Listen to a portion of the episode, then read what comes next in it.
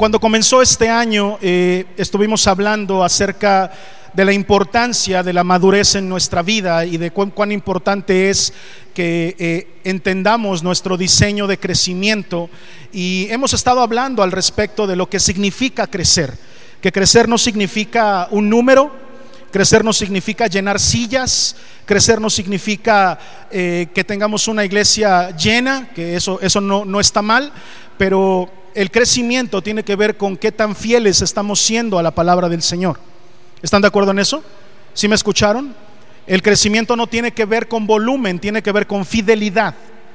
El crecimiento tiene más que ver con qué tanto amas y obedeces la palabra del Señor que con cualquier otra cosa. Por lo tanto, el crecimiento de esta casa nunca va a ser eh, determinado por el número de personas, sino por nuestra fidelidad y nuestra obediencia a la palabra del Señor y el celo que tengamos por cuidar esa palabra. Dentro de ese concepto aprendimos, y les mencionaba yo, que Dios nos ha llamado para ser reyes y sacerdotes. Diga conmigo reyes, ahora dígalo con fe, reyes y sacerdotes. Y nos ha llamado para ser reyes y sacerdotes de lo más vil y lo más menospreciado del mundo. Gloria al Señor, que nosotros estábamos perdidos sin Cristo, pero Cristo nos encontró, y a partir de ese momento las cosas viejas, dice la Biblia, pasaron y aquí todas son hechas nuevas. Nosotros no éramos nada y ahora somos reyes y somos sacerdotes por gracia del Señor. Él nos ha llamado a hacer eso. Y durante los tres años que tenemos de historia como congregación, eh, les comentaba que yo me he enfocado o me enfoqué durante esos tres años a recordarle a la iglesia lo que es el sacerdocio. Porque teníamos muy presente lo que era el reinado, pero no teníamos muy presente lo que era el sacerdocio. Y durante tres años estuvimos aprendiendo lo importante que es el sacerdocio correcto, el sacerdocio real. Aprendimos que lo más importante y el ministerio mayor que podemos cargar nosotros el, es nuestra familia. Somos una iglesia que eh, reconocemos la importancia de esa célula. Creemos que si la familia es atacada, entonces los principales cimientos de la humanidad son atacados. Por lo tanto, lo que más debemos de defender es ese concepto. Pero si hemos sido llamados reyes, para ser reyes y sacerdotes, es necesario equilibrarnos también. Y por eso el, esta serie, esta serie lleva por título ¿Qué pasó, mi rey? Anota eso, ¿qué pasó, mi rey? Es una pregunta que podemos hacernos desde diferentes perspectivas. ¿Qué pasó, mi rey? ¿No? Depende de cómo se pregunte, es la intención. Y el tema es que vamos a ver un poco acerca de los reyes. Vamos a, a, a desarrollar a partir de esta semana y durante los siguientes meses una serie específicamente para poder aprender acerca del libro de los reyes, primero libro y segundo libro de Reyes. Les voy a pedir que pongamos atención a la palabra, por favor. Ahorita no estemos haciendo otra cosa más que eh, dedicados a la palabra del Señor. Los que están en la cafetería, por favor, luego atienden sus asuntos. Vénganse a escuchar la palabra del Señor. Me ayudan, por favor, a decirles, porque parece que no me están escuchando. Gracias. Vamos a desarrollar entonces una, eh, una serie que necesito que pongas mucha atención. Toma nota de cada cosa, porque Dios va a hablarnos en esta serie. ¿Cuántos dicen amén a eso? Dios tiene algo para nosotros, así que por favor toma nota, que no se te vaya ningún detalle. Vamos a, a hablar acerca de los reyes que hay en la Biblia. Y necesito que pongas mucha atención, porque va a haber muchos nombres. Y vamos a hablar de qué hizo uno y qué hizo otro, y no quiero aburrirte con eso. No, no, no es un estudio bíblico, no es un estudio teológico. Sin embargo, sí vamos a sacar muchos principios que Dios quiere que aprendamos eh, de esta serie. Hasta ahora yo les he predicado acerca de Saúl. ¿Cuántos recuerdan a Saúl? El primer rey de Israel después de los jueces. Un rey que es puesto no por voluntad de Dios realmente, sino porque el pueblo clamaba y decía: queremos un rey. Si todos los demás pueblos tienen un rey, y nosotros, ¿por qué somos los únicos diferentes y, y tenemos jueces nada más? Y entonces el pueblo clamó por un rey, y entonces fue puesto un rey. Y aprendimos que Saúl era, era, era un hombre de Dios, que estaba lleno del Espíritu de Jehová, dice la palabra del Señor, pero que poco a poco se fue alejando de la presencia de Dios. Dejó de escuchar lo que Dios quería para empezar a hacer su voluntad, y eso es muy peligroso. Es peligroso porque no tiene que ver con nuestra religión, no tiene que ver con nuestra creencia, no tiene que ver con nada de eso, tiene que ver con nuestra cercanía con Dios. Cualquiera de nosotros, no importa el tiempo, escucha por favor, que llevemos en la congregación, no importa, todos corremos el peligro de alguna vez alejarnos de la voz de Dios y dejar de escuchar su voz. Eso le pasó a Saúl y conocemos las consecuencias, conocemos lo que pasó con él y cómo en algún momento Dios dijo: ya no estoy contento con este rey. La palabra de Dios dice que Dios no se arrepiente, sin embargo yo siento que ahí el Señor dijo: híjole, como que no, no, no debió de haber sido puesto. No quiero atentar en contra de la soberanía de Dios con mi dicho, simplemente es una licencia que me tomo por decir, pero Dios dijo: ya no estoy conforme con Saúl. Y se acuerdan, se acuerdan lo que pasó, que a través del profeta Samuel escogió a uno insignificante, chiquito, pastor, que incluso cuando fue a su casa ni siquiera estaba ahí. ¿Se acuerdan de eso? Que estaba pastoreando, y me refiero al hijo de Isaías, David. Y se acuerdan de todo lo que pasó, cómo se hizo la pasarela ahí, que todos los hijos fueron pasando. Y, y, y este, Isaí decía: pues seguro va a ser uno de estos de mis hijos, los grandes, los fuertes. Pero Jehová le dice a Samuel: no se engañe tu corazón. ¿Por qué? Porque tú estás viendo lo que ven tus ojos, y Dios no mira lo que, lo que ven tus ojos, Dios mira el corazón. ¿Se acuerdan de eso? Y de ahí fue levantado un rey, el rey David. El rey David llega al reinado después de Saúl, y si tú revisas la vida de David, ¿cuántas cosas no pasó David? David, la verdad, pasó por todo. Yo creo que ese tipo vivió la vida de siete hombres, ¿no? Pasó por guerras, pasó por persecuciones, por reinado, por tentaciones, por, yo, pasó por todo ese, ese, ese señor. Pero hasta ahí nos quedamos, y ahora vamos a aprender lo que pasa después. Es una serie que nos va a enseñar acerca de lo que pasa después del reinado de David, de cuando David ya está viejito, de cuando David ya está por colgar los tenis, pues. Y vamos a ver quién reina después. Vamos a conocer a Salomón, vamos a conocer cómo Dios le encarga a su hijo Salomón la reconstrucción del templo, y vamos a conocer toda la gloria de Salomón, ¿se acuerdan? Llamado el rey sabio. Vamos a conocer todo eso, vamos a conocer cómo es que pasa un reinado de gloria, porque eh, hay un momento en donde un profeta, lo vamos a ir viendo poco a poco, dice que ojalá y este reinado sea más grande que el de David. Y sí, sí lo es, pero solamente en lo material. En lo espiritual, Salomón no resultó ser el rey que todos esperaban. ¿Y saben por qué? ¿Por qué es así? Porque ningún hombre va a suplir nunca las expectativas de nadie. Cuando las cosas son dirigidas por hombres, se echan a perder. Nadie dijo amén, pero voy a repetir: cuando las cosas son dirigidas por un hombre, normalmente se echan a perder. Pero vamos a aprender que el rey que todos esperábamos no era Salomón, sino Jesucristo, el Rey de Reyes y Señor de Señores. Él es el verdadero Rey, a Él estábamos esperando. Aplaude al Señor, recuerda que estás aplaudiendo a Él, no a mí. Durante esta serie vamos a aprender cómo es que Dios cumple sus promesas. ¿Alguien puede decir amén a eso? Dios cumple lo que promete, y en alguna ocasión Dios le, le promete también a través de su padre Jacob, le promete a... a a Judá, a su hijo Judá, y le dice: no, no va a pasar el cetro sin que venga Siló. Y Siló es, es una figura de rey, es una figura de sacerdocio también. Pero eh, suena curioso como la, la profecía que dice Jacob sobre Judá eh, es, es sobre su linaje.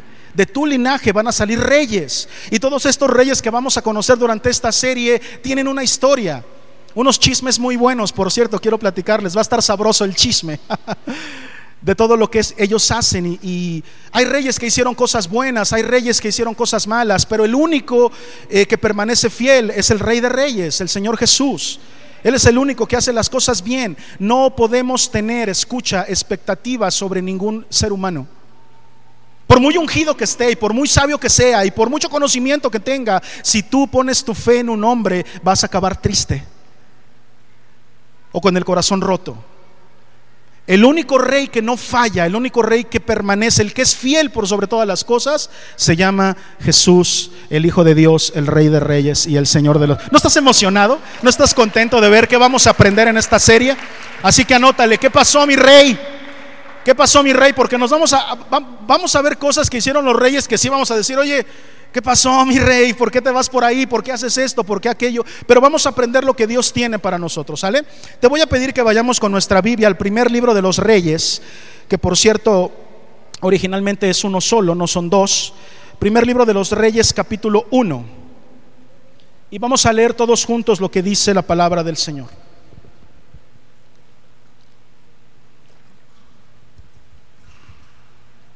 Si alguien necesita una Biblia, por favor levante su mano. Es importante que estemos leyendo de la palabra del Señor. Eh, los eh, servidores tienen Biblias disponibles para que puedas leer. Si no, también va a estar aquí en la pantalla para que puedas leerlo. Pero lo importante es que todos podamos hacerlo, por favor. ¿Están listos? Vamos a ver entonces cómo comienza esta historia. Vamos a ver cómo vamos a comenzar. Esta es la introducción de nuestra serie, pon mucha atención. Y vamos a ver lo que dicen los cuatro primeros versículos. Cuando el rey David era viejo, ¿cómo era David? Y avanzado en días, le cubrían de ropas, pero no se calentaba. Fíjate tú, ¿eh? Le cubrían de ropas, pero no se calentaba. Si hubiera venido al culto hoy, ¿va? Está calientito aquí. Aquí si no hubiera tenido frío. Ay, qué calor. Le dijeron por tanto sus siervos: busquen para mi señor el rey una joven virgen para que esté delante del rey y lo abrigue. Ah, mira qué cosa. Está bueno, ¿no? Y duerma a su lado. Y entrará en calor el, mi señor el rey. Y buscaron una joven hermosa por toda la tierra de Israel, y hallaron a Abisac sunamita, y la trajeron al rey. Y la joven era hermosa, y ella abrigaba al rey y le servía, pero el rey nunca la conoció. Vamos hasta ahí para empezar, y vamos a empezar a ver. Lo primero que tengo que decirte es que se nos presenta un David ya, ya viejo, ¿no? Ya, este, ya, ya medio acabadón, ya viejito, de tal manera que dice la palabra que por más que se tapaba y por más que se ponía cobijas, no se calentaba. A, a nadie se le ocurrió que se lo trajeran a vivir acá a Jojutla o a Zacatepec o algo así, nunca se les ocurrió eso, pero de que estaban muy atentos, los, los, los consejeros eran atentos, ¿eh? Luego, luego dijeron: ah, ya sé cómo, pues búsquenle una chamaca, ¿no? Búsquenle una, una, una chamaquita, ¿no? Este, joven, virgen, dice ahí la palabra, pues para que lo abrigue, para que esté con él. Y lo que aquí quiero hacer hincapié es que no estamos escuchando la historia de un viejito rabo verde que quiera andar con una niña. No es eso, no, no, no es esa la historia que estamos leyendo aquí, porque dice la palabra que el rey que nunca la conoció, es decir, que nunca tuvo relaciones sexuales con ella. Lo que estamos viendo en la introducción de esta historia es un David debilitado. Diga conmigo: débil. Ahora dígalo fuerte: débil. Estamos viendo la historia de un David que ya está en la última etapa de su vida, en donde ya pasó por guerras, como te había dicho. ¿Cuántos saben por todo lo que pasó David? La gente lo traicionó, sus propios hijos ya lo habían traicionado. Absalón fue uno de ellos y lo traicionó, y eso hizo, lo hizo sufrir mucho, y ver a su hijo morir también, y todo lo que pasó con esa rebelión de Absalón. Pero también había sido vituperado, había sido tentado. ¿Se acuerdan que una vez vio a una muchacha que le gustó y la codició, y mandó hasta uno de, a su esposo hasta el frente de la batalla eh, con la intención de quedarse con la esposa? eh, eh, Había hecho muchas cosas, y es parte de lo que vamos a aprender ahora. Vamos a aprender que hay, hay, hay, hay un hombre, hay un rey que, a pesar de que la palabra dice que su corazón está conforme al corazón de Dios, ¿se acuerdan de eso? Aún así se equivocaba mucho, aún así pecaba mucho, aún así cometía errores. Pero también vamos a aprender la historia de un Dios que, a pesar de los errores humanos, está lleno de misericordia, está lleno de amor, y que a, a pesar de todo lo mal que puede hacer un hombre, Él siempre perdona, Él siempre da segundas oportunidades, y Él siempre restaura. Por eso es que descansa Descansamos en esa verdad, en que lo que nosotros hacemos en esta vida no descansa en nuestra perfección, y que el plan profético de Dios se va a cumplir. Alguien diga amén, por favor. Con nosotros, sin nosotros o a pesar de nosotros.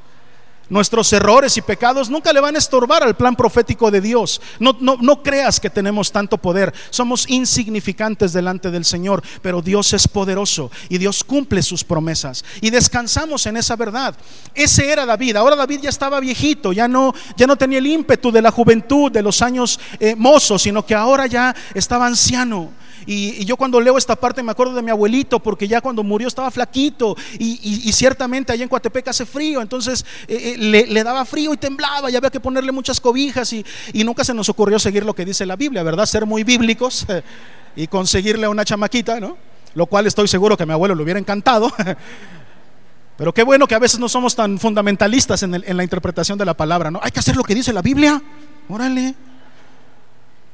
Pastor, así sí quiero envejecer, así sí. Hay que ser bíblicos y hay que ser, ¿no? Eso es lo que nosotros eh, aprendemos con esta introducción. ¿Quieres seguir leyendo lo que dice la palabra? Ve conmigo lo que dice a partir del versículo cinco. Y vamos a leer hasta el versículo diez. Dice: entonces Adonías, hijo de Agit, se rebeló, diciendo: yo reinaré. Y se hizo de carros y de gente de a caballo y de cincuenta hombres que corriesen delante de él, y su padre nunca le había entristecido en todos sus días con decirle: ¿por qué haces así? Además, este era de muy hermoso parecer y había nacido después de Absalón. ¿Se acuerdan de Absalón? Y se había puesto de acuerdo con Joab, hijo de Sarbia, y con el sacerdote Abiatar. ¡Ah, qué par de personajes! Los cuales ayudaban a Adonías.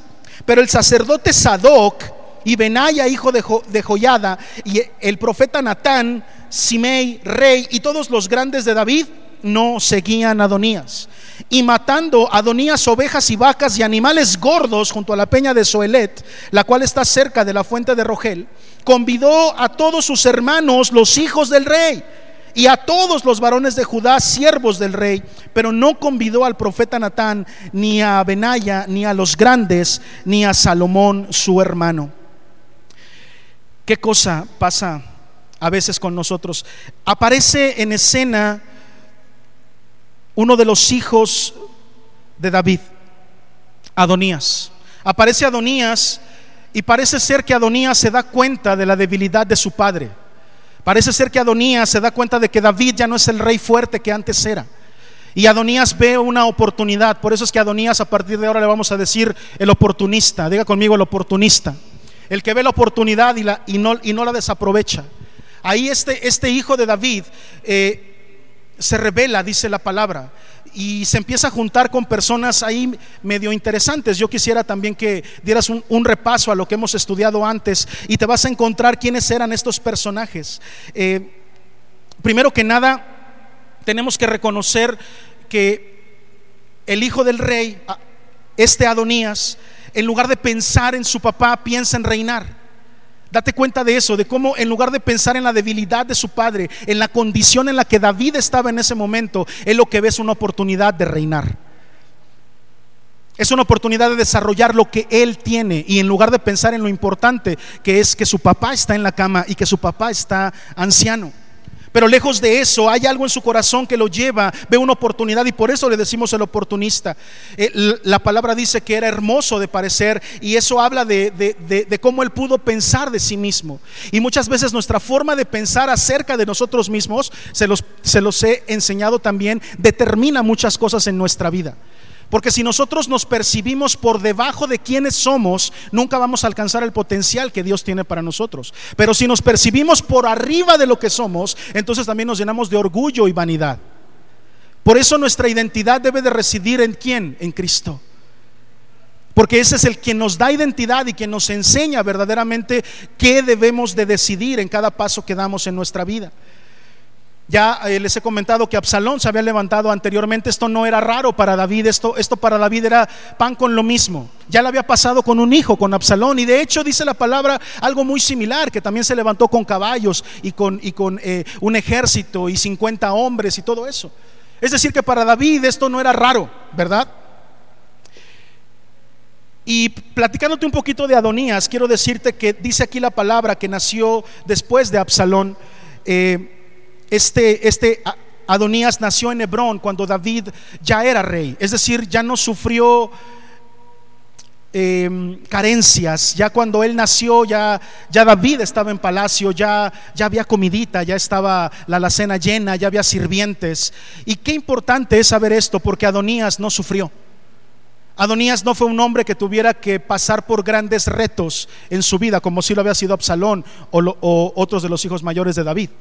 Sino que este Adonías, ya cuando nació, estaba todo sencillo. Y hay una frase muy importante que quiero que apuntes: los tiempos buenos generan hombres débiles. Los tiempos buenos generan hombres débiles. Por eso es importante que nunca le des a tus hijos todo lo que quieren y todo lo que, lo que te pidan, porque vas a criar un hombre con un carácter débil. Los tiempos de bonanza suelen generar hombres débiles. Y muchos de aquí pueden decir: pastor, si es cierto, porque mi carácter fue formado en las circunstancias adversas. ¿Sí o no?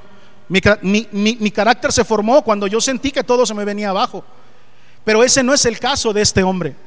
Este, este no es el caso del hijo de David, Adonías. Adonías cuando nació, ya nació entre la opulencia, y nació cuando ya había recursos, él ya no sufrió.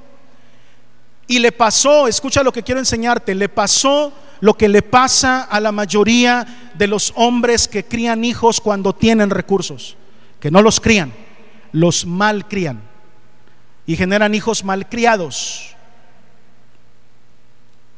¿Por qué? Porque hay suficientes recursos. Él era un malcriado y se rebeló, pero esta, esta rebelión tiene que ver con se enalteció. La palabra que ocupa la Biblia para decir se rebeló tiene que ver con enaltecimiento personal, con hacerse uno más de lo que debería eh, pensar de sí mismo. ¿Cuántos me están siguiendo? Ese hombre fue el que se levantó y de repente, de un momento a otro, dijo: yo voy a reinar, yo quiero reinar, ya me toca, ya es tiempo de que yo lo haga, ya, ya lo hizo mucho tiempo mi padre, ahora lo puedo hacer yo. Se unió a Joab y a Abiatar, que son dos personajes interesantes, te lo quiero mencionar rápido, porque ellos, cuando se rebeló Absalón, también aparecen en esa historia, pero permanecen fieles a David. No jalan con Absalón. En este caso es diferente y no sabemos por qué. Puede ser a lo mejor porque ellos hayan quedado sentidos con David de lo que había pasado en la rebelión con Absalón. La, la Biblia no, no nos lo aclara, pero antes habían permanecido fieles con David, lo defendieron contra Absalón, pero ahora parece ser que le hacen caso a Adonías. No, no sabemos qué estaba pasando por la mente de ellos dos, pero jalan con Adonías y se rebelan en contra de David. Muchas veces nosotros cometemos el error de acercarnos a la gente simplemente porque nos dice las cosas que nos gusta escuchar. Y ese fue él. Se acercó a la gente porque le decía a él: sí, pues te toca a ti, tú eres el que sigue, tú eres el bueno, además estás bien guapo, ¿qué más puedes pedir? Ya eres tú el que sigue. Y eso hace que el hombre se enaltezca y que el hombre vaya por caminos que no son buenos. Escucha, no eh, escojas tus amistades por aquellas que simplemente te dicen todo lo bueno de ti y todo lo bonito de ti. Esa no es la verdadera amistad. Esa no, eso no es un verdadero amigo. Un, un, un amigo verdadero te confronta. ¿Cuántos dicen amén a eso? Un amigo verdadero te muestra en qué estás mal. Se los he enseñado siempre. Todo el mundo dice: no, Pedro y Pablo no se llevaban, no se querían. Perdón, pero yo en Gálatas, en donde todos ven una pelea, yo veo cómo amaba Pablo a, a Pedro, porque lo confrontó y le dijo: brother, no hagas las cosas así, estás mal. Y, el, y la sinceridad para mí siempre va a ser la mayor prueba de amor que le podemos dar a alguien. Ser sinceros con esa persona y no andar engañando y no andar mintiendo. La sinceridad y la confrontación son cualidades que deberíamos de buscar en nuestros amigos. Vas a crecer más si te rodeas de amigos que te dicen la verdad, a que si te rodeas de amigos que te están solamente adulando. Quien se rodea de amigos aduladores los va a tener solamente en las fiestas, no en los problemas. Ay, sí, amiguito, sí, sí, lo que tú digas. Y a la hora de los trancazos, ¿dónde está el amigo? No hay. Pero cuando te rodeas de amigos que confrontan, que te llevan al crecimiento, que te llevan a caminar con el Señor, ¿qué crees? Que en las buenas y en las malas ahí van a estar. Y esos amigos a veces ni siquiera les interesa tanto estar en las buenas, porque te ven feliz, te ven contento, pero en las malas van a aparecer. ¿Cuántos han experimentado la aparición de un amigo diciendo: híjole, apareció en el momento donde más lo necesitaba, donde más lo quería? Y es necesario que nos rodeemos de esa gente. Deja de rodearte de la gente que solamente te traen aquí: ay sí, ay tú, ay mira, que no te vaya a pasar nada. Acuérdate de una cosa: el hombre hace andar el hombre logra montar un caballo con caricias, ¿eh? El que tenga oídos que le entienda ese dicho. Para montar un caballo hay que acariciarlo, hay que hablarle bonito para después montarlo y dominarlo. ¿Mm? Y sin embargo, Adonías eh, parece que se acerca a estos hombres que le, que, que le hablan así, que le hablan bonito, y decide escuchar a las personas equivocadas. Nunca lo hagas. Él se une a los que le dicen lo, lo que él quiere escuchar. Tú puedes, tú eres el bueno, tú vas a crecer, tú ya, eh, ya pareces rey. Y todo esto se lo estaban diciendo cuando David estaba en su lecho, cuando David estaba en su cama. Es decir, su papá estaba vivo, no se había muerto. Y en lugar de decir: oye, voy a ver a mi padre, a ver qué necesita, voy a servirle, voy a estar con él, en lugar de eso empieza a armar ya su reino. Ya empieza a armar su reino, ya empieza a hablar con los cuates y, y empieza a jalar gente. Y hay una cosa, aparecen los fieles de David, aparecen unos nombres ahí que, que, que, que, que vienen siguiendo a David desde la cueva de Adulam. ¿Se acuerdan de la cueva de Adulam? Donde Dios le lleva a David sus valientes, desde allá vienen siguiéndolo y, y, y, y hasta aquí aparecen y conservan la fidelidad para con David. Conservan su fidelidad, no se, no se asocian con, con Adonías. Y dice la palabra que Adonías invita a estos personajes, pero a los fieles de David no los invita.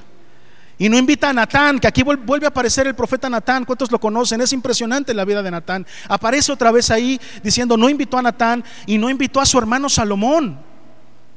Invitó a todos los demás hijos de David, sus hermanos, eh, los, pero a Salomón no. ¿Por qué creen que no invitó a Salomón? ¿Por qué creen? Porque pues le correspondía a Salomón reinar y, y Salomón estaba esperando su tiempo, porque había una promesa sobre Salomón, ¿se acuerdan?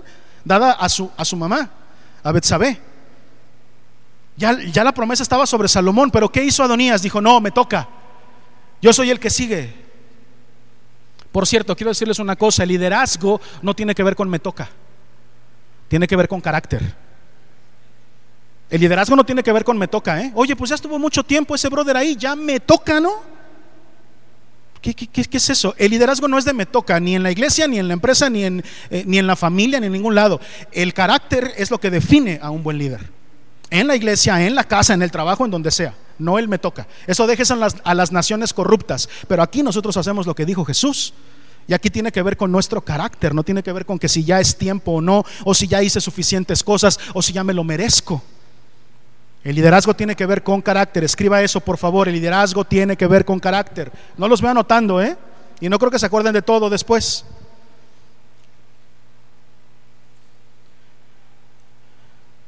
Adonías está exaltándose a sí mismo, está desconsiderando cómo está su papá. No le importa la condición de su padre, sino el, el, la autoexaltación. Está lleno de egoísmo. Y a pesar de que el propio eh, Adonías El, escucha esto, el propio Adonías sabía que la promesa estaba puesta sobre su hermano Salomón. Él lo sabía, él sabía, estaba presente, todo el pueblo sabía que el siguiente rey sería Salomón. Pero estaba tan sobreexaltado, tan autoexaltado, tan autoglorificado, que se le olvidó lo que, la promesa que Dios había hecho sobre Salomón. Escribe este principio: el orgullo hace que aunque conozcas la palabra y la voluntad de Dios, se te olvide y no quieras hacerla. El orgullo, lo voy a repetir, hace que aunque conozcas la palabra del Señor y aunque conozcas la voluntad de Dios, aún así no quieras hacerla.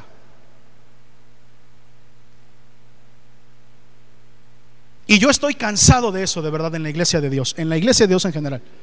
Cansado de eso, cansado de, de cristianos que conocen la palabra, que saben lo que tienen que hacer, que saben que lo que están haciendo es tan mal y, los, y lo siguen haciendo, porque están llenos de orgullo.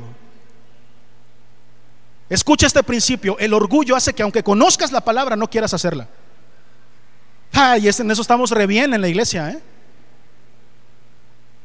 Sabemos clarito lo que dice la palabra, pero a la hora de los trancazos nos dominamos por nuestras emociones, hacemos lo que nuestra voluntad dice, siempre opinamos lo que hay en nuestro corazón, lo que hay en nuestra cabeza y no lo que hay en la palabra del Señor. Pero tú y yo tenemos que acostumbrarnos a una cosa: ya no gobernamos nosotros. ¿Qué pasó, mi rey? Ya no gobernamos nosotros, ahora gobierna Cristo nuestros corazones. Y eso no tiene que ser nada más de, de, de, de dientes para afuera, tiene que ser una realidad en tu vida. Eres hijo de Dios, vienes a una iglesia, deja que Dios gobierne tu vida y que Él sea el Rey de Reyes y el Señor de Señores. Deja de intentar gobernar tú.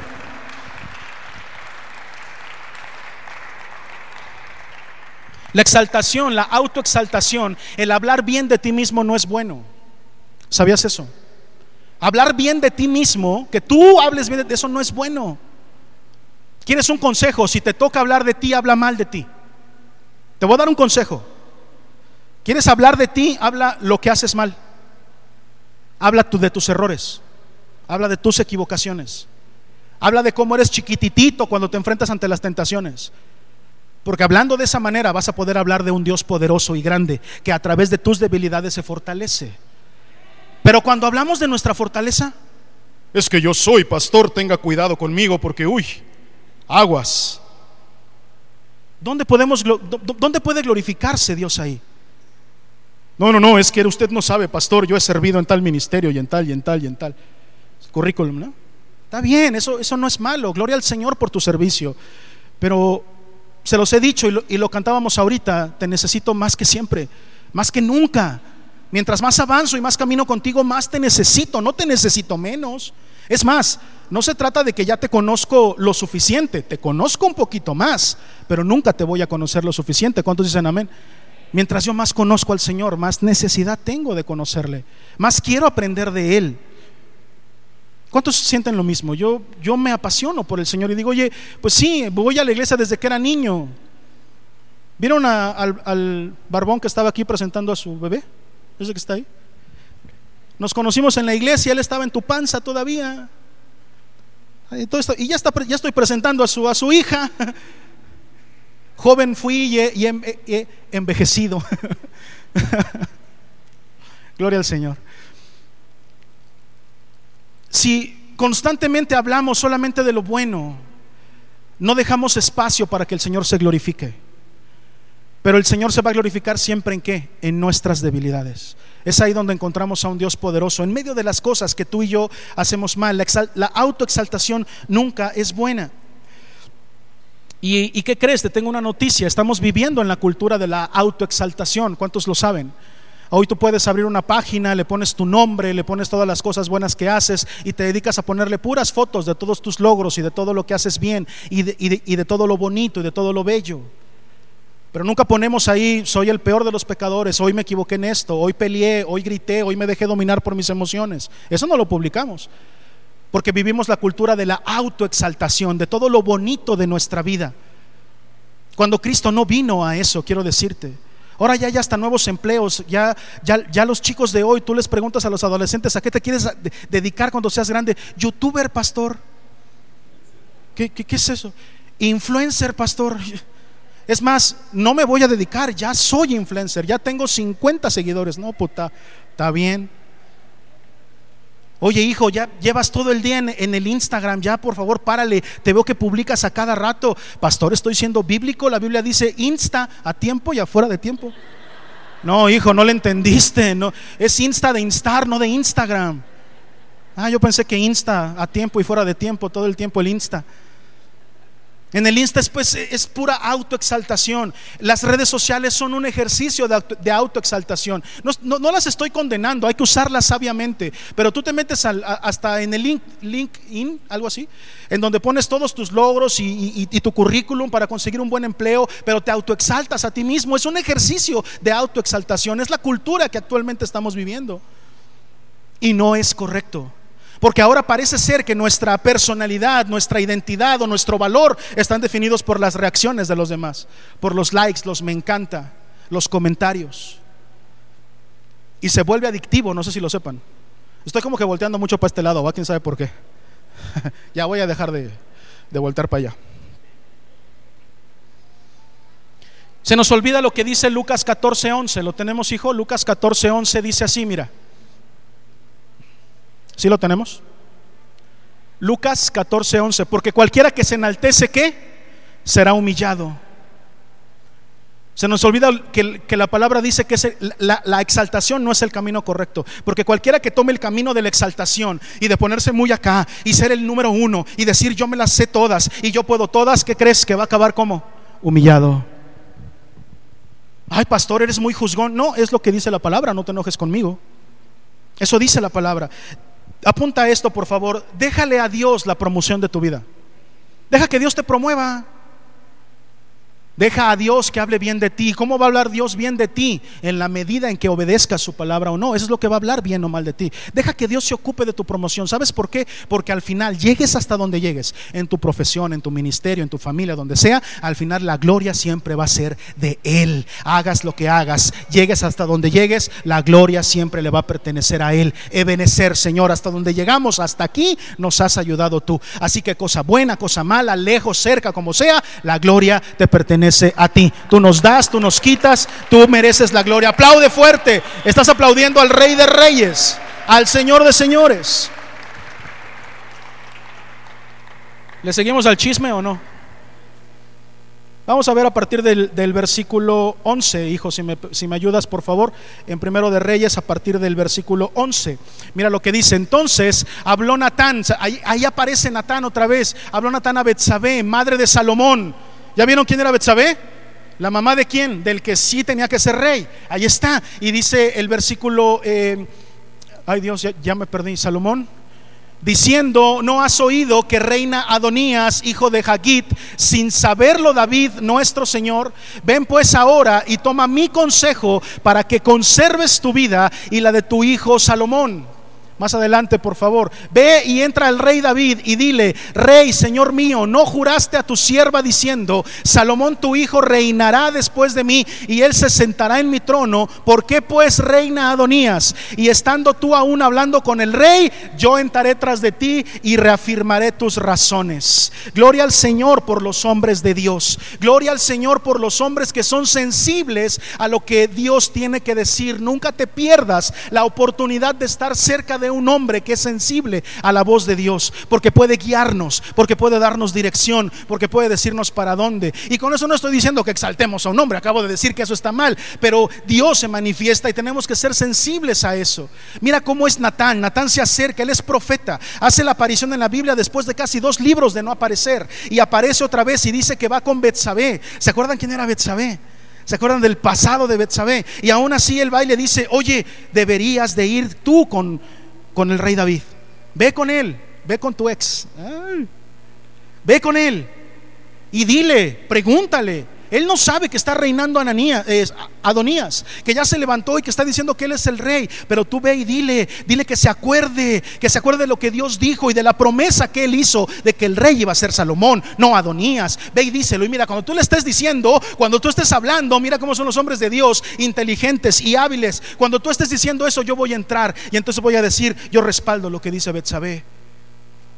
Oh, qué importante es contar con la voz de Dios en nuestra vida. La voz de Dios nos va a tener dirección. Lo hemos predicado mucho en este púlpito. La voz de Dios nos da dirección. Natán viene con Betsabé y le advierte, le dice: mira, si no haces algo, ya se vio que el Adonías no está reinando con un corazón adecuado. Ya se vio que está lleno de qué. Se ha enaltecido, está orgulloso, está lleno de orgullo. Y sabes que estoy seguro, me imagino que Natán dijo: déjame tomarme esta licencia. Estoy seguro que Natán le dijo: él va a, a, a promover, él va a estar pendiente de cualquiera que represente una amenaza para su reinado. Y te voy a decir una cosa: tu hijo y tú son una amenaza para el reinado de él. Así que en cualquier momento van a venir y de repente vas a aparecer muerto. Y ay, qué casualidad que se murió Betsabé y Salomón. Haz algo, ve y entra con David, ve y háblale. Es, es importante escuchar lo que el profeta tiene que decir. El profeta manda que se hagan cosas en particular. El profeta no viene con palabras diciendo: Jehová nos socorrerá, Jehová nos ayudará. Él no viene con palabras así, él viene con acciones. Y él dice: ve y haz esto. ¿Por qué? Porque se sabe dirigido por Dios. Yo te voy a decir una cosa: cuando te sientes escuchado por Dios, cuando te sientes dirigido por Dios, son los momentos donde más paz puedes experimentar. Acuérdense, no es la paz que el mundo conoce. La paz que el mundo conoce, ya se los dije, es la falta de, de conflictos. Esa no es la paz de la que habla la Biblia. Es en medio de los conflictos saber que Dios te está dirigiendo y que vas por buen camino, a pesar de que pueda que no haya paz y que puede que sean puertas cerradas. Acuérdense que las puertas abiertas tampoco son garantía de nada. Ni siquiera es bíblico ese término: ay, si las puertas se abren. No, eso, ¿dónde dice la Biblia eso? Es más, yo encontré muchas puertas cerradas enfrente de los hijos de Dios. Pero qué importante es entonces escuchar la voz de Natán. Y sobre todo, ¿con quién lo hace? Con Betsabé, la que no tenía una buena reputación en ese momento. ¿Están de acuerdo? La que había pasado la historia como la amante, como la adúltera. No, ya cometió adulterio y todo el mundo la señalaba. Pero te voy a decir una cosa: aunque te señalen, aunque te señalen de la, del, del mayor pecado, el profeta puede venir. Es decir, la voz de Dios puede bajar y Dios te puede ocupar a ti sin importar tu pasado, porque Dios restaura vidas. Así que no importa lo que hayas hecho antes, no importa tu, aplaude al Señor, no importa el pasado, lo que importa es de aquí para allá. Betsabé era una persona que no tenía la reputación correcta para ser usada por Dios. Sin embargo, vamos a aprender, no solamente en este capítulo, sino en los subsecuentes, el papel que desarrolla Betsabé. Dios la usa, gloria al Señor. Además te voy a decir una cosa, si antes serviste y servías con pasión y hacías las cosas, y ibas y subías y entregabas tu vida y todo, pero de repente algo pasó, hiciste algo y dejaste de servir, tengo que decirte un principio: si tú regresas a servir, lo vas a hacer con mayor sabiduría, ya no con el ímpetu de las emociones, sino con la convicción de lo que Dios te ha mandado a hacer. Vas a ser más poderoso, inclusive me refiero, más peligroso, poderoso no, más peligroso para el reino de las tinieblas de lo que te imaginas, porque ahora lo vas a hacer con mayor conocimiento, con mayor eh, experiencia, porque tienes que escribir esto: los años dan experiencia, ¿sí o no? ¿Sí o no? Los años dan experiencia, aunque hay viejitos que se comportan como niños, por supuesto, hay sus excepciones, pero en términos generales el tiempo da sabiduría. Luego veo Highlands que son un poquito más maduros que sus papás. Sí pasa, ¿no? Bueno, seguimos leyendo, por favor. ¿En dónde me quedé? Vamos con el quince. Entonces Betsabé entró a la cámara del rey, mira, y el rey era muy viejo, y Abisag la sunamita le servía, y Betsabé se inclinó e hizo reverencia al rey, y el rey dijo: ¿qué tienes? Y ella le respondió: Señor mío, tú juraste a tu sierva por Jehová tu Dios diciendo: Salomón tu hijo reinará después de mí, y él se sentará en mi trono. Adelante. Y aquí ahora Adonías reina, y tú, mi señor rey, hasta ahora ¿qué?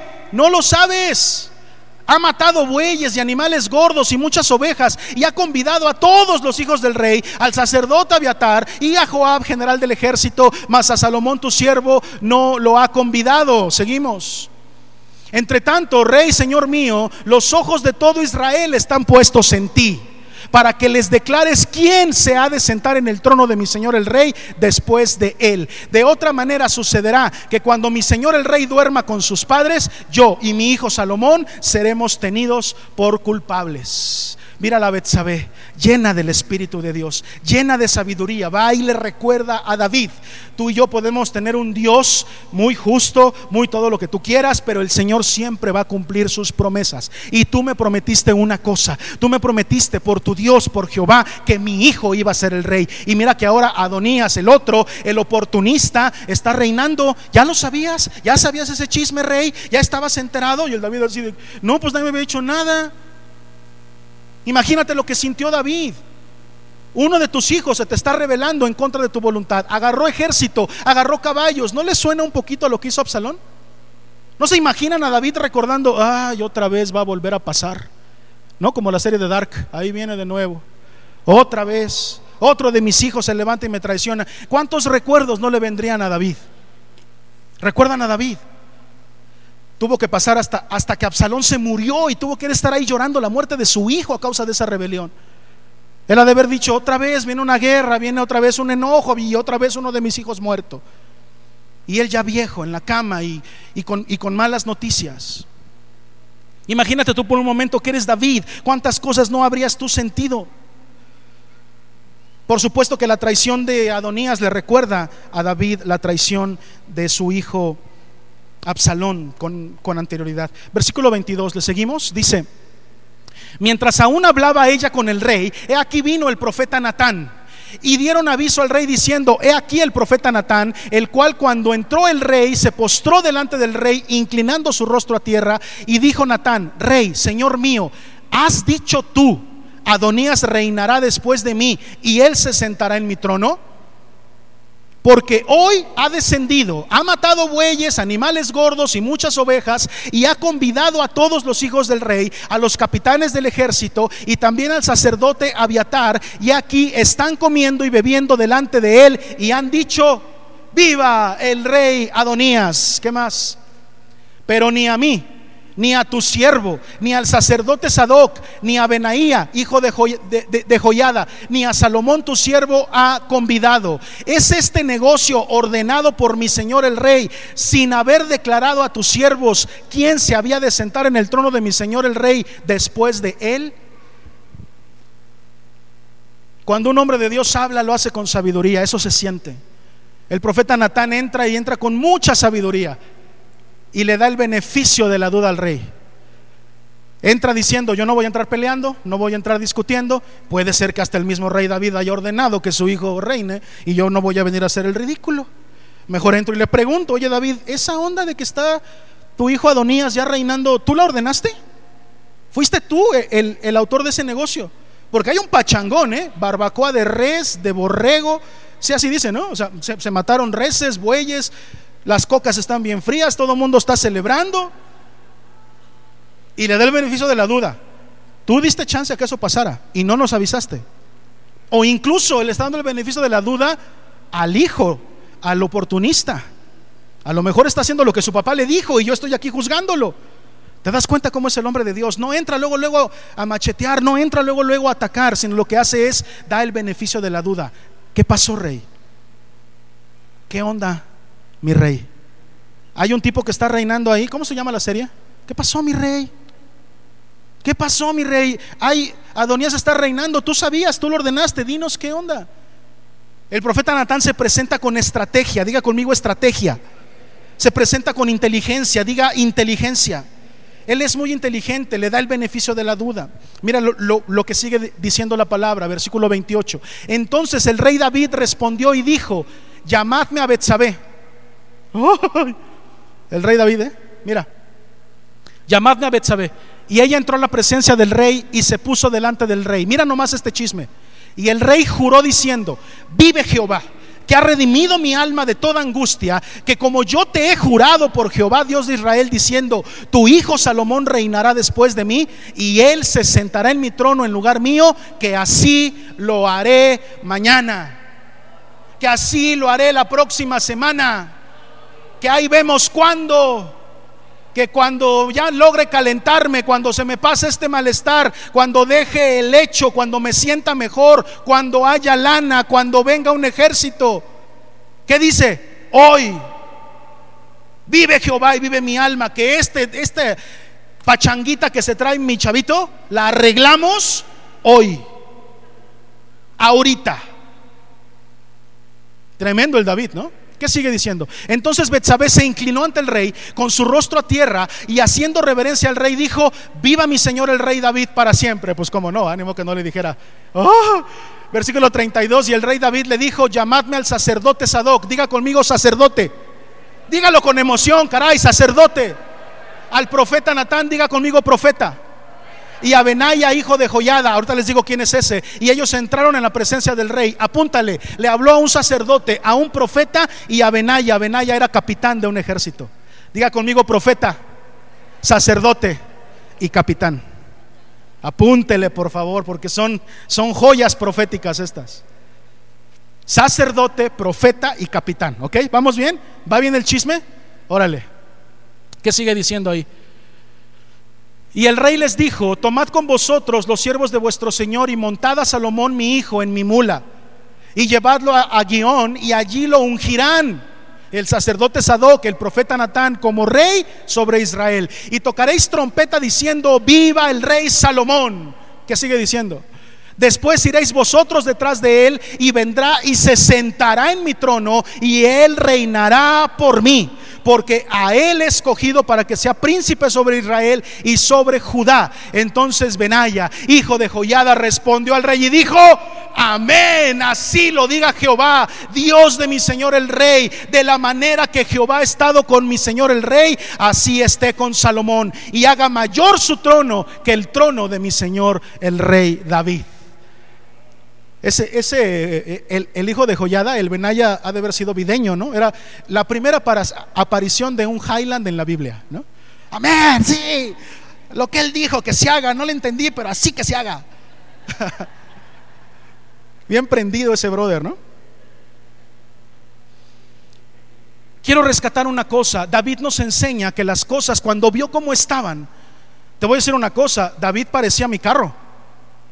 El termostato ya le fallaba, pero la computadora estaba así. Es que así está mi carro, bro, ya no le sirve el termostato, pero, pero de la computadora está. Y así estaba David, a lo mejor ya no se calentaba, a lo mejor ya el termostato fallaba, pero mira, la compu le servía al cien por ciento, era como mi carro el David. Él escuchó lo que estaba pasando y dijo: no, no, no, eso que está pasando está mal. A ver, aquí hay un desorden. A ver, aquí no se están haciendo las cosas como Jehová dijo. Y les voy a decir una cosa, esto lo arregla ¿quién? Yo. ¿A qué hora? Hoy. ¿Con qué? Con lo que tengo. con lo que tengo.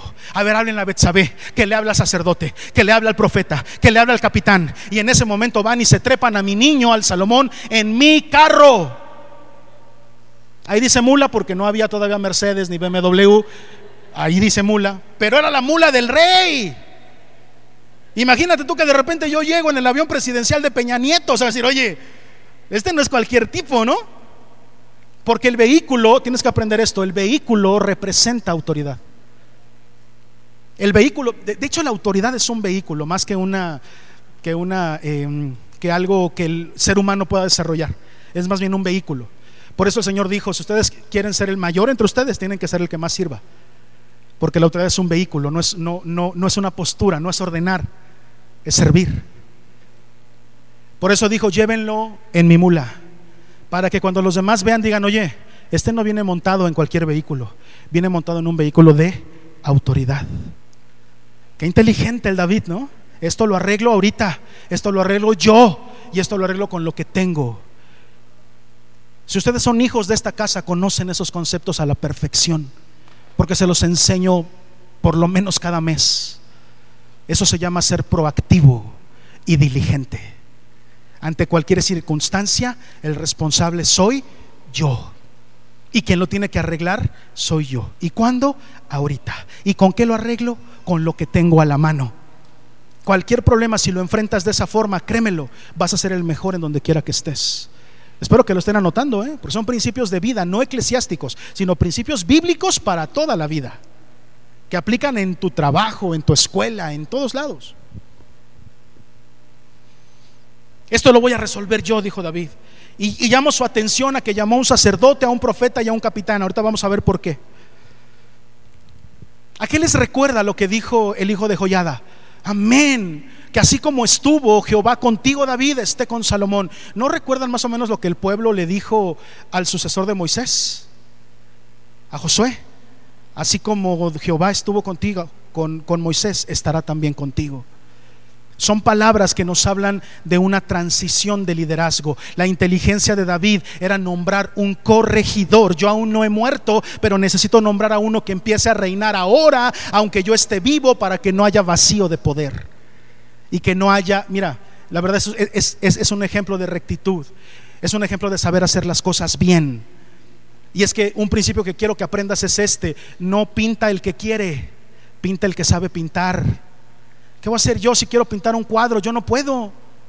Pero si pongo a Alancito allá, hola Alan, a pintar un cuadro, le sale una maravilla. Y yo por más que quiera, no me sale la pintura como a él, porque no pinta el que quiere, pinta el que sabe. Aprendan eso. El liderazgo es una situación de carácter, de saber hacer las cosas. Por eso es importante que nunca nos dejemos guiar por, por personas cuyo liderazgo es cuestionable en cuanto a su carácter y su experiencia, sino que debemos de escuchar a aquel que ha sido modificado en su carácter y que ha sido trabajado en su carácter. ¿Cuántos pueden decir amén? ¿Todavía pueden aplaudir o ya están muy así como que, ay, hoy sí no entendí nada?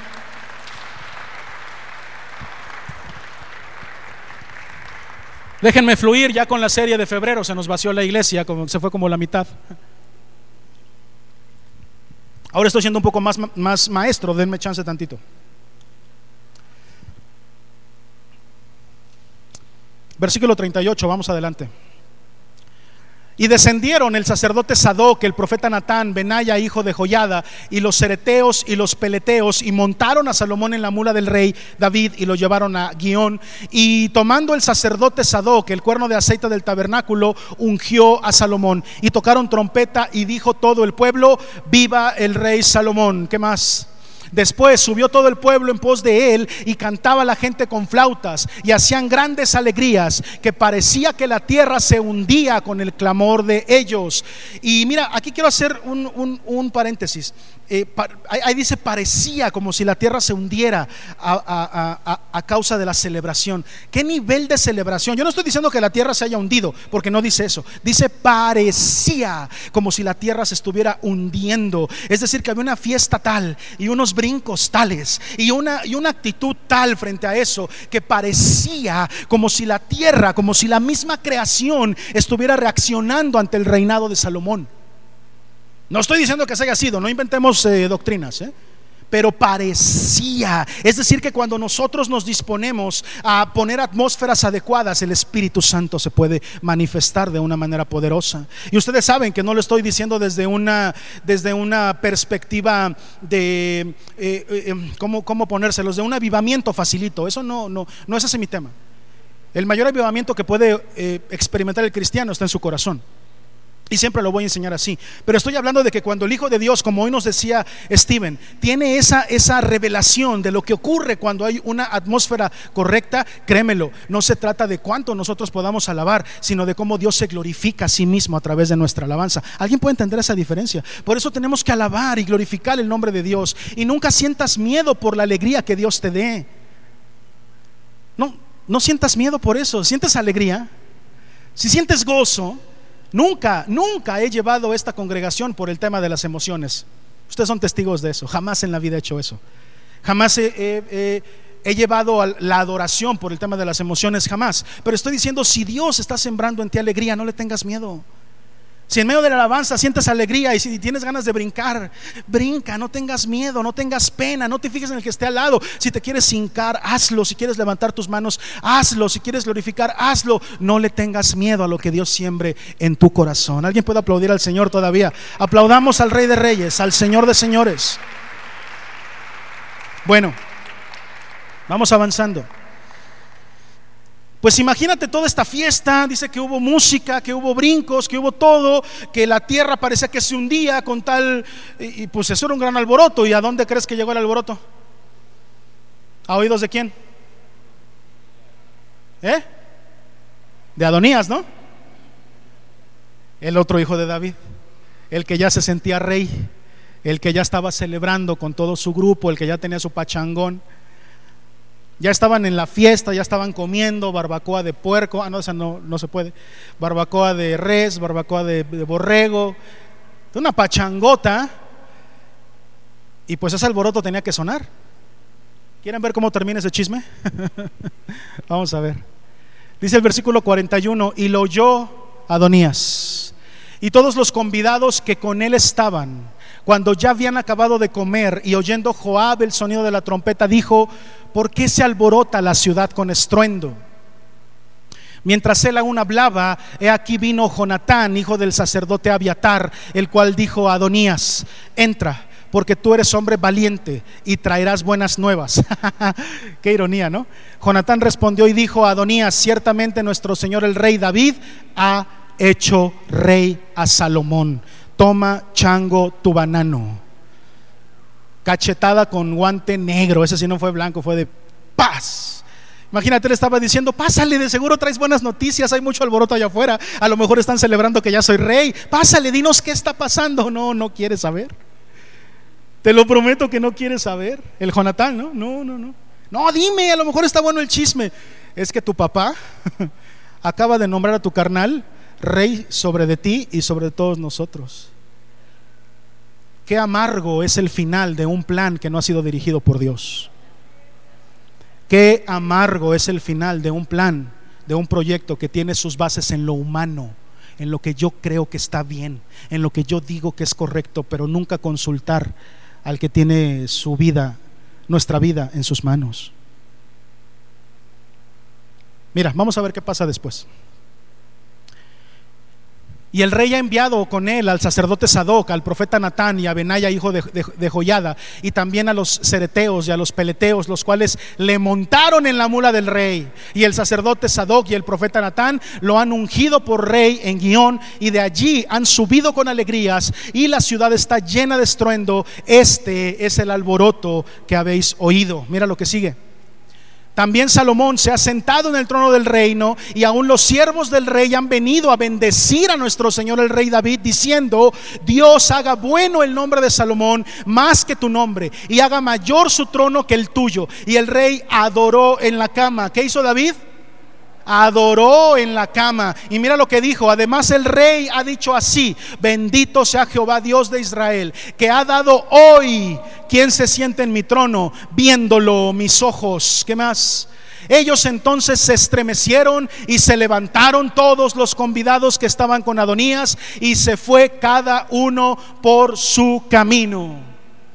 Todos los invitados de Adonías, en cuanto se enteraron, ¿qué crees? Que ya no nos salió el plan, que ya no salió el proyecto, que la voluntad de Dios al final de cuentas viene como una espada poderosa y no sirve lo que haga el hombre y que vaya en contra de lo que Dios ha dicho, porque de Dios nadie se burla. Aun cuando alguien quiera levantarse y burlarse de Dios, Él viene y establece su voluntad. Ah, no quieres por la buena, mi hijo, no se te olvide que además de amarte como mi hijo y amarte mucho, también soy un rey que gobierna, un rey que tiene poder y que establece su voluntad contigo, sin ti o a pesar de ti.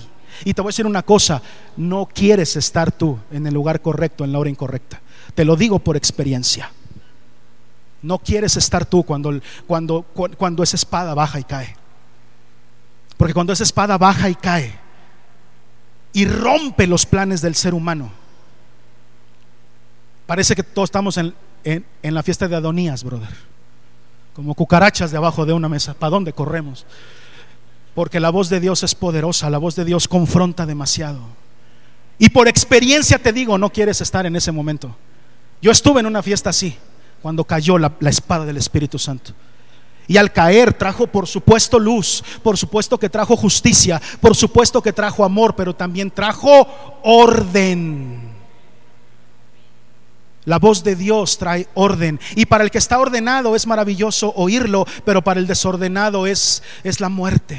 Para el desordenado es, es clamar y decir: no me mates, no me consumas, eh, porque hay demasiada maldad en mí, y yo sé que tú eres tan santo y tan bueno que yo no quepo ahí. Y el pobre de Adonías se vio como solo. Toda su banda, los que había invitado a la barbacha, se fueron, corrieron, lo dejaron solo. Porque nadie quiere estar en el lugar incorrecto, en el momento incorrecto. Y déjame te digo una cosa, lo repito: no quieres estar ahí, te lo prometo que no quieres. Yo hasta pedí perdón, conocen todos mi testimonio, y dije: Señor, la espada ha caído y tenemos que obedecer, ¿verdad? La espada cayó y tenemos que obedecer. Ahora el cuadro está completo: sacerdote, profeta, capitán y rey. El cuadrito está completo. El cuatro en la Biblia, anótale, tiene que ver con la perfección de la creación y el gobierno que Dios tiene en la creación. ¿Ok? El cuatro. El cuatro tiene que ver con, con esta tendencia de la perfección en lo que Dios ha establecido o ha creado. Por eso hay cuatro puntos cardinales, cuatro vientos, cuatro ríos después de eh, que salen del Edén, eh, eh, cuatro alas que vio Daniel, cuatro ojos, cuatro manos, eh, cuatro ángeles que, que dirigen eh, los vientos en el, todo, todo eso es bíblico lo que le estoy diciendo, y, y, y ese cuatro eh, eh, nos enseña acerca de lo que Dios ha establecido. Habla de lo que Dios establece. El cuatro tiene que ver con lo que Dios ha establecido y cómo tiene que haber un orden en lo que Dios establece. Norte, sur, este, oeste es el cuatro. El cuatro tiene que ver con lo que Dios ha dicho: esto es así, aquí no les estoy pidiendo Ni, ni les estoy negociando nada, dice el Señor. Orden, ¿se entiende? Está completo el, el cuadro. Y el rey adoró desde su cama. ¿Se dan cuenta de eso? El termostato ya no le servía, pero la computadora estaba al cien. Y cuando se dio cuenta, dijo: qué bendición es saber que hay rey hoy. Y a nosotros se nos facilita rapidito decir, sobre todo si son cosas que tienen que ver con nuestro ministerio: ay, luego, ay, para después, que lo haga otro. Ese no es mi problema. Pero ¿qué pasa cuando el Señor viene y establece su orden en nuestra vida? El orden de Dios no puede ser renunciado, porque Dios es rey. ¿Cuántos dicen amén? Dios es soberano.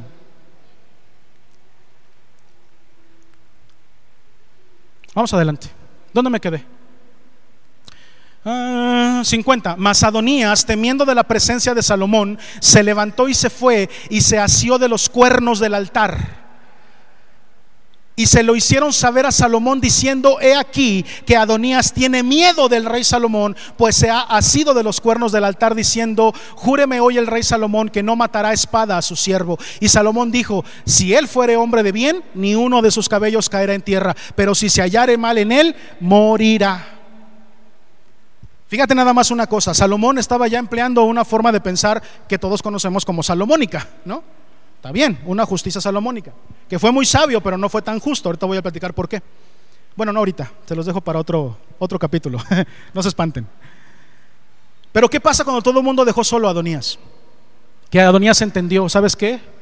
Esto ya se lo cargó el payaso. ¿Está bien dicho eso? ¿Está muy, muy fuerte eso? No, no, ¿verdad? Ya, ya no hay más que hacer aquí. Y fue y se asió de los cuernos del altar. ¿Alguien sabe lo que significa asirse de los cuernos del altar? Cuando alguien se asía de los cuernos del altar, era porque estaba reclamando un, just, un justo juicio. Alguien que entendía: ya estoy en el hoyo, lo único que necesito es un justo juicio, que no vengan nada más y me maten, sino que, que, que, que, que busquen, que investiguen, que, hay, que haya pruebas.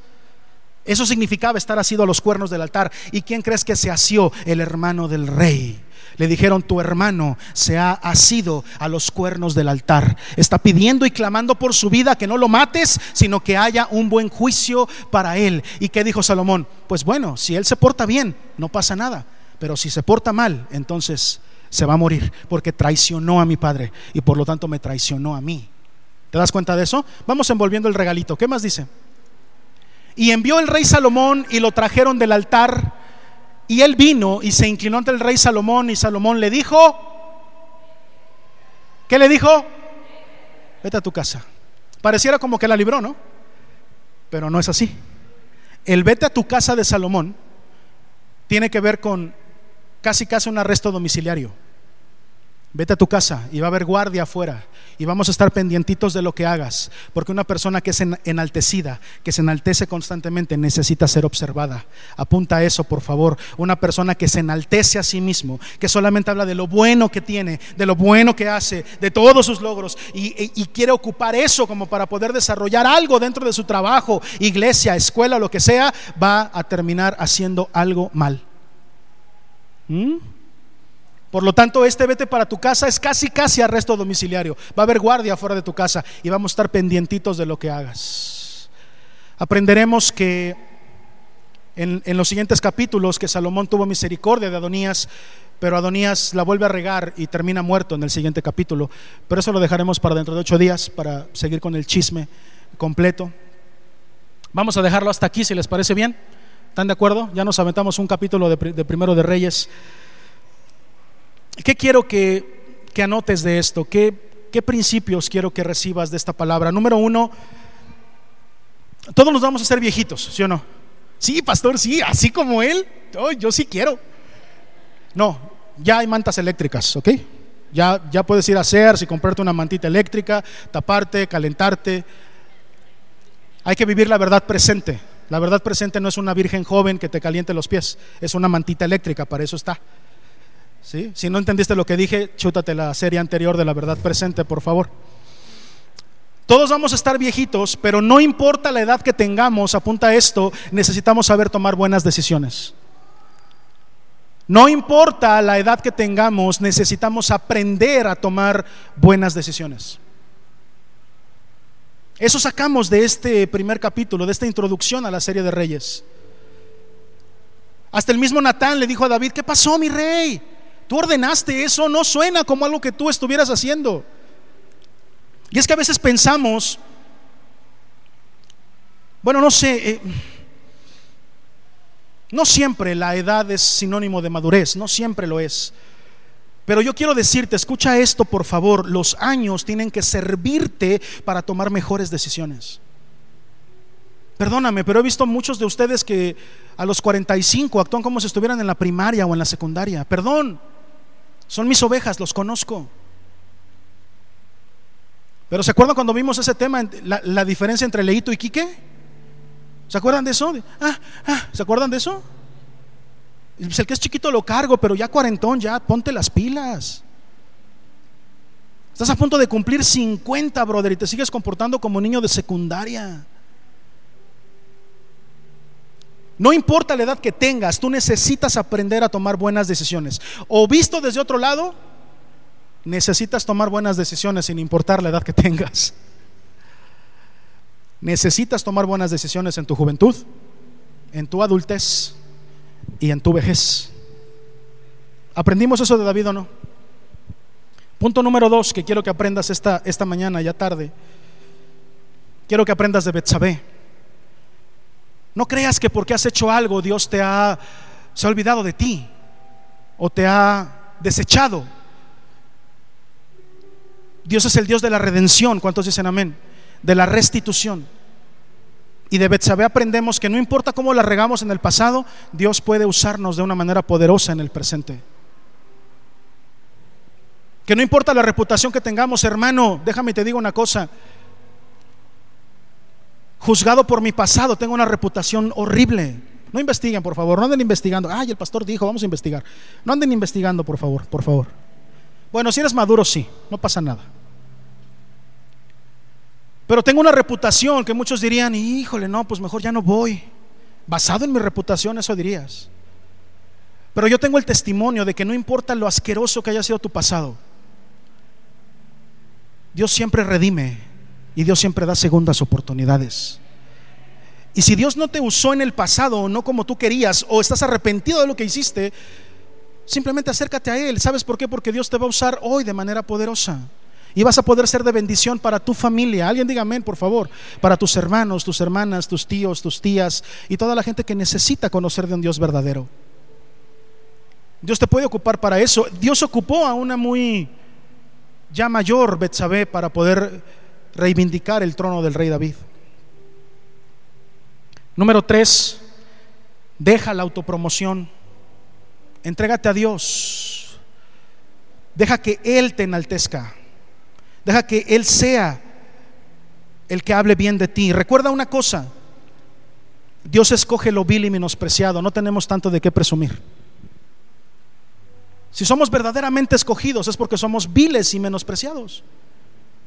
Dios es experto en hacer de lo que no es algo que sí es.